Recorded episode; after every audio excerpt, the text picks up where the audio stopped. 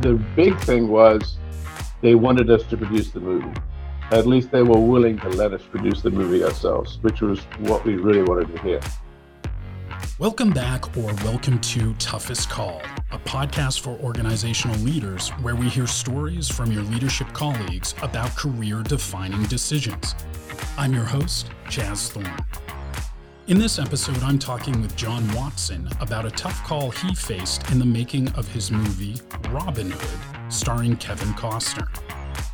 John is a Hollywood producer with credits including Backdraft, Blown Away, Moll Flanders, The Outer Limits, Harriet, and The Last Full Measure. John talks about a particularly tough call with a tight timeline he and his partners had to make in the early days of their movie Robin Hood. This decision had significant ripple effects, both good and bad, that would be felt for decades to come.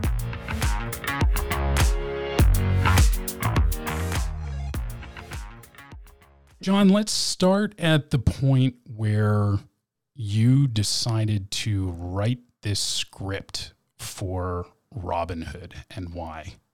My writing partner and and producing partner, Pen and I had uh, moved from a fairly successful documentary career in Canada out to LA and had been making our way slowly into the biz. We'd made three low budget films uh, with minimal success, but we'd written all three of them and were beginning to get a little bit of a reputation as screenwriters.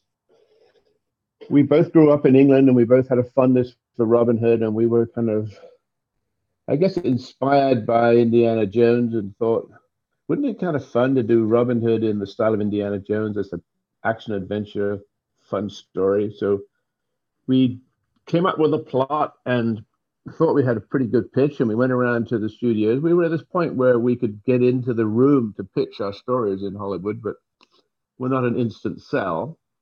Right. Um, they weren't like hungry for Watson Densham movies, but they, you know, they were willing to listen. So we thought this was a pretty damn good pitch, and it turned out that it just fell flat. And then no, no one was interested. The general reaction was medieval times, men in tights in the forest. But no, no, no, no, no, no men in tights. No, not not that. This is like the whole. You know, this is reality. These are like real, real guys living in the forest. You know, living rough, um, trying to make it oh, well, why can't you set it in the future? Like, would it be great? It's a sci-fi movie. How about, you know, Robin Hood on Mars? And we're going, no, no, no, no. We got this vision and we want to do this. So we went, we did some soul searching. And after getting rejected a few times, we decided, look, this is great, you know. And Pen had written up a, an outline of the script and um, let's just go for it, you know, let's just try it. We'd been mostly going for it since we got out here. So it was like, all right, one more time, you know, who knows will get paid, who knows will get made, but it's a good idea. Let's try it. So we start writing, and one, my house was actually being um, remodeled, and uh, well, that's an overstatement. We're having a few repairs done to my house, so we had to move out, and I was temporarily living at my agent's house. So I'm, I'm writing the script one night, and he comes in and says, "What are you working on?" And I go, oh, uh, Robin Hood. He goes, what? Robin Hood? You're out of your mind. Forget it. Robin Hood is being made next summer. This was like now January. It's being made this summer. It 20th Century Fox are making it. I'm like, oh my God. John McTiernan is directing it. You know, forget about it. Try something else. So, you know, I call Pen and we go, I don't know. We're so far into it. Let's just go for it. You know, let's see what happens. So we finished the script and it feels really good. And it's like now second week in February. In fact, the big event, uh, the big decision that I'm coming to actually came down on Valentine's Day, which is kind of curious. Oh, interesting. Okay. So we we shared the script with uh, our partners and the people at the company, and everybody's getting going over the moon. Saying, "This is really, this is, this is great. This is fantastic," you know. And uh, we're starting to think we really have something and we showed it to the agent, the same agent who said, um, "Don't write we it. shouldn't do it." He he was in a now he was now in a moral dilemma because he had an, a directing client who was going to direct the Robin Hood, and he had these writing slash producing clients who um, who'd written one. So he kind of like he decided like I got to support you and my clients. Let's see if we can sell this thing. So he had came up with a strategy of putting it out to the marketplace, and he gave everybody. It, it was a time when the context was that actually there was a Writers Guild strike right before this, so there was a real shortage of scripts. Right. Okay. And this was just coming out of the strike, so the studios were very hungry for material at this point, and there were a mm-hmm. number of bidding wars being set up. And he thought he could create this movie was the script was strong enough that he could create a bit of, bit of a bidding war for the for the script. And what year was this, John? Just for 1990. 1990. 1990. Okay. 90. So um, he sent the script out to.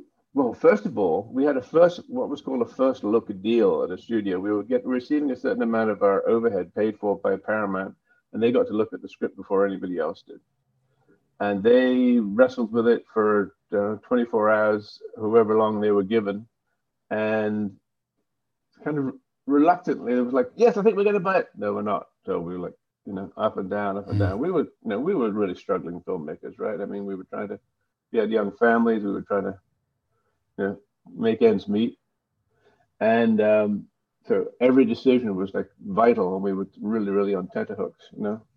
And uh, so that Paramount said no, and so then it went out to another marketplace. And this was a remarkable day on February the 14th, 1990, where we were getting word through our agent all through the day. Oh, this the junior executive at Warner Brothers liked it, and he's passed it on to the senior executive. And then two hours later, the senior executive likes it. He's passed it on to the president. the president is out to dinner right now, but as soon as he gets back, he's going to read the script and let you know. So this was going on at about four or five studios at the same time. You know, we got some early passes. People weren't interested, but we were down to like three or four. And um, finally, like it was late in the evening at 10 o'clock at night we got a call saying um, we have three buyers, and uh, so we're all excited. Wow. And and and uh, the next day, we started analyzing the three bids, and one didn't seem very realistic, and we kind of one was dismissed. We ended up essentially with two choices, and they they turned out to be very very different choices. Um, Warner Brothers were interested through Joel Silver, who was a very uh, successful producer at the time. He was making a, a lot of films and making a lot of money, all in the kind of action genre. Right. And his basic deal was he was offering us a lot of money. Uh, I don't even know the dollar amount, but it was mind blowing to us young struggling filmmakers. It was a life changing number. And but he was going to produce it and we were going to go away. We wanted to be attached as producers. We produced the three budget movies we'd made already. Everything we ever made in Canada, we had produced ourselves. So the idea of stepping away from our own movie was not something we were keen on, but the money was, ooh, all right. mm. It wasn't exactly retirement money, but it was like, it was life changing. So uh, that was intriguing. And Joel Silver, didn't have any interest in talking to us. He didn't want to meet with us, didn't want to talk with us. It was like, take it, leave it, you know, like throw the money at them. Right.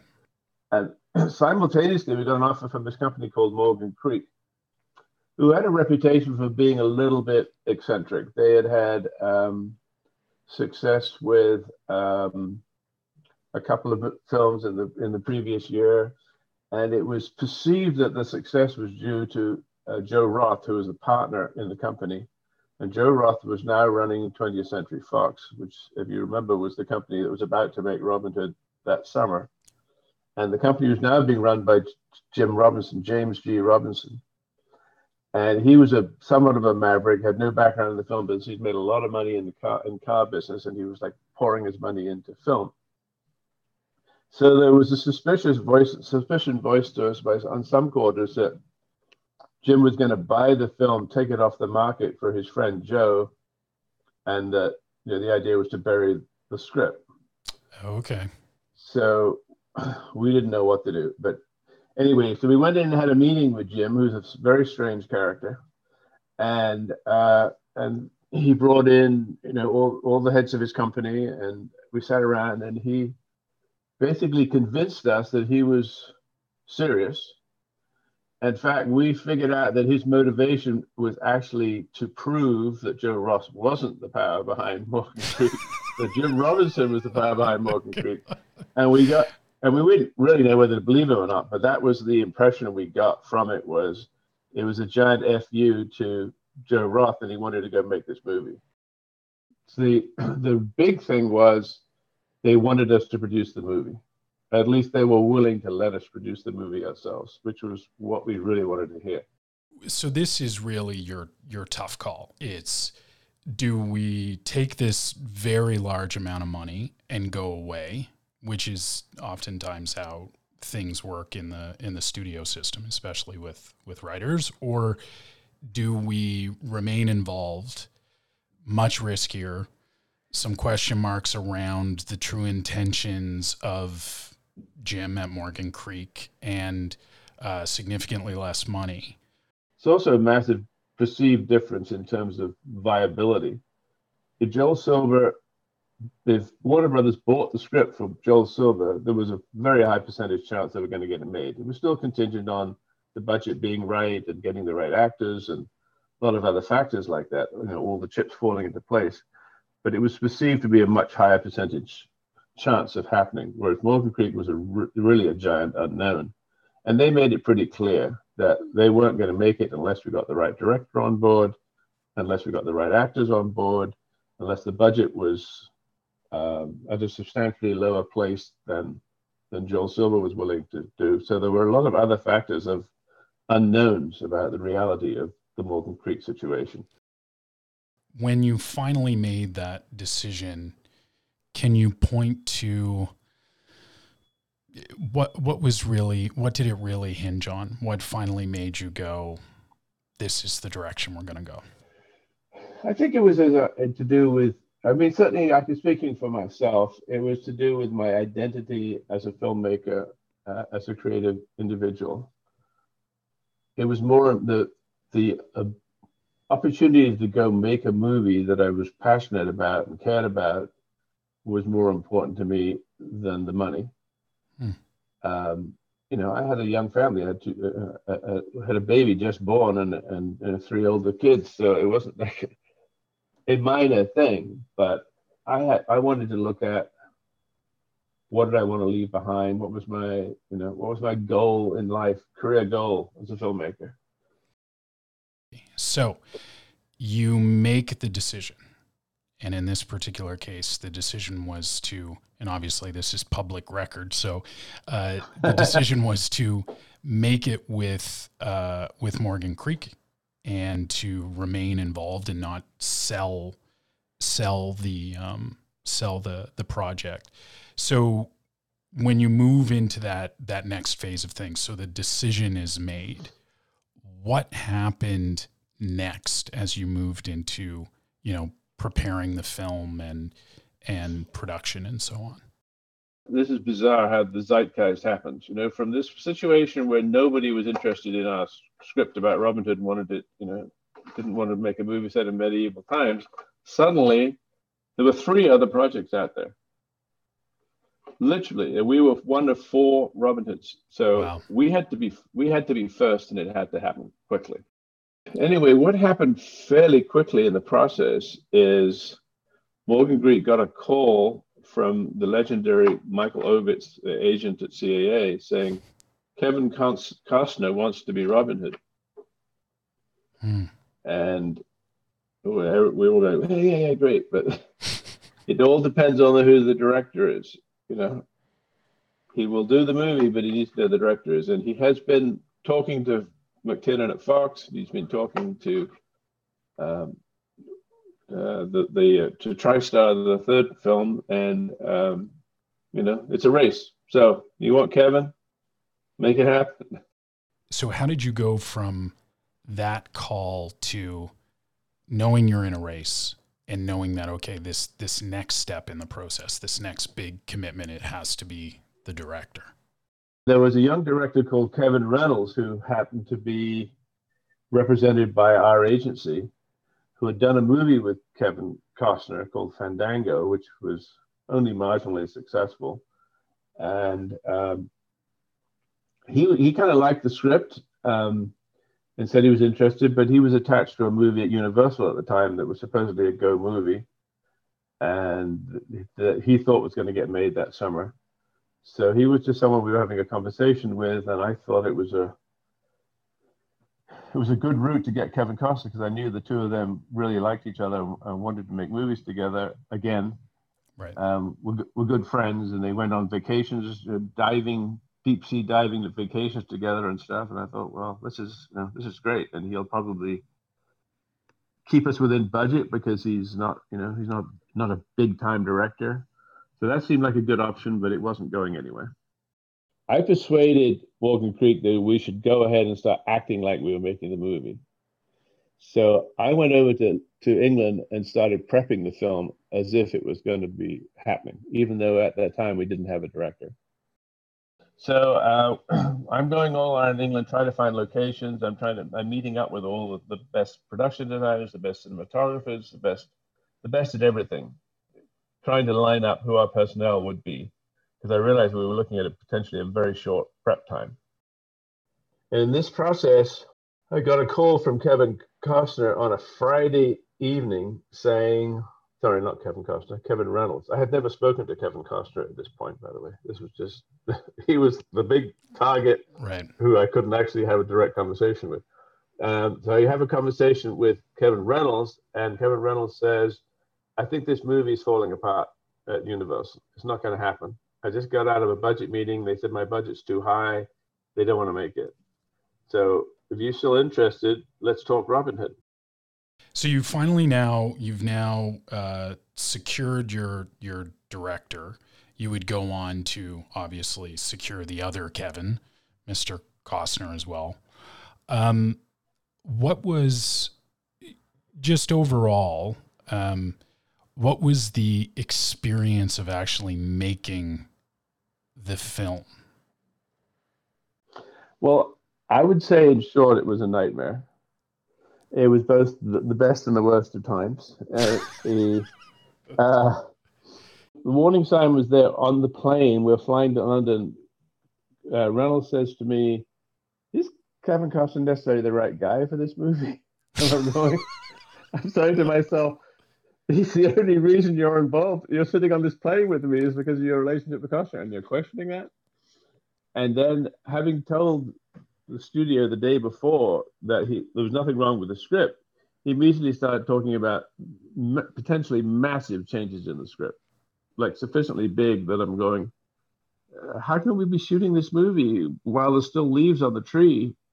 Uh, right. So you're if fighting against weather, and you know, we start shooting in in four weeks. You know, like we can't be changing things, and it got worse and worse. I mean, he he disappeared uh, for a week just before we started shooting, and completely rewrote the script, and then demanded that we we shoot his version of the script, and we ended up shooting some of his version, some of our version, and then Kevin Costner arrived late because he'd been finishing Dances with Wolves and he had changes he wanted to make too, or he like preferred our version. He didn't understand why we were changing it, and it got crazy. And we started shooting sufficiently late in the year that a lot of our forest scenes there literally weren't any leaves on the trees. In fact, some of those scenes, those leaves are physically stuck onto the tree branches because we had, and we had ended up with this massive coup of getting.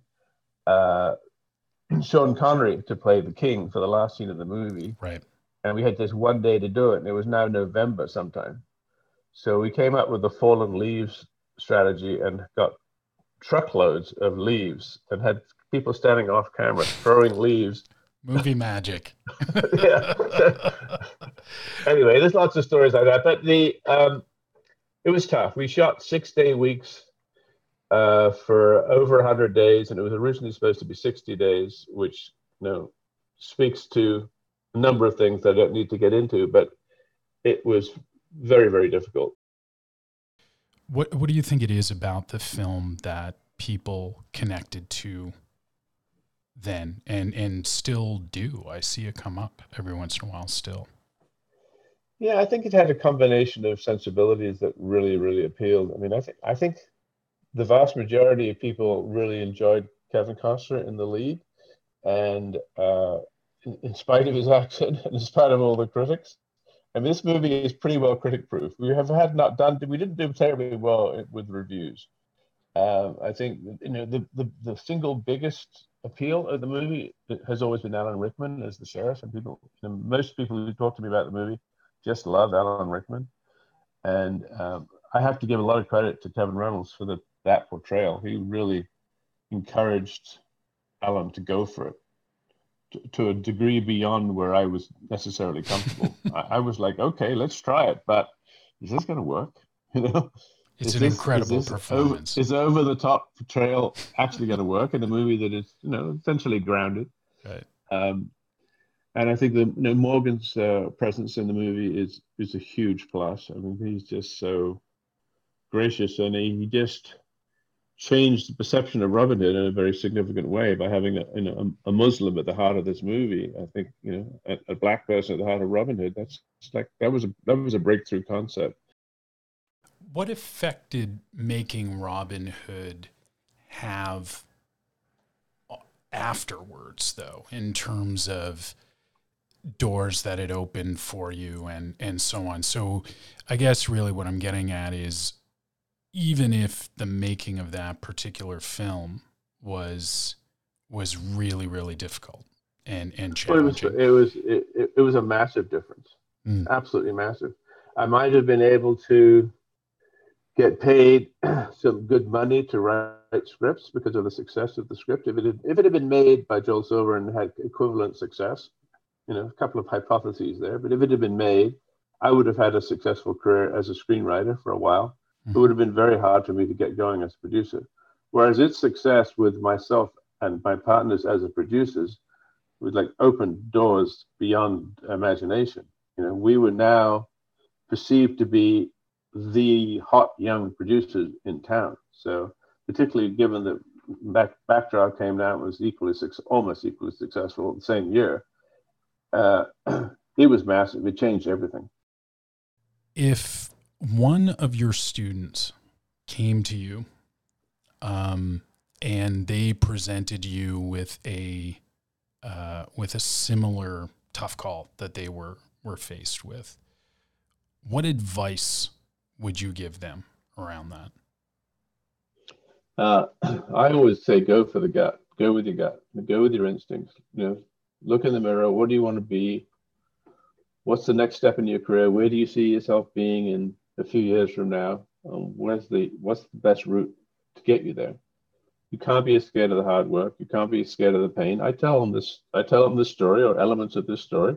Know, the decision that I made is helpful, you know, because it makes it tangible. Um, don't second guess yourself. You just gotta go for it. And if you know whatever it is that you want to be, how do you get yourself to be that person? What are the decisions you have to make to get there? If you'd like to learn more about John and his work, check out his profile on imdb.com and take a watch of some of his movies and TV shows. And if you'd like some assistance with your own tough calls, we've compiled a collection of free tools just for you. Go to toughestcall.com to check them out. If you're not yet a subscriber to Toughest Call, please add us wherever you listen to your podcasts. Thanks for listening. I hope this conversation helps you when faced with your next tough call.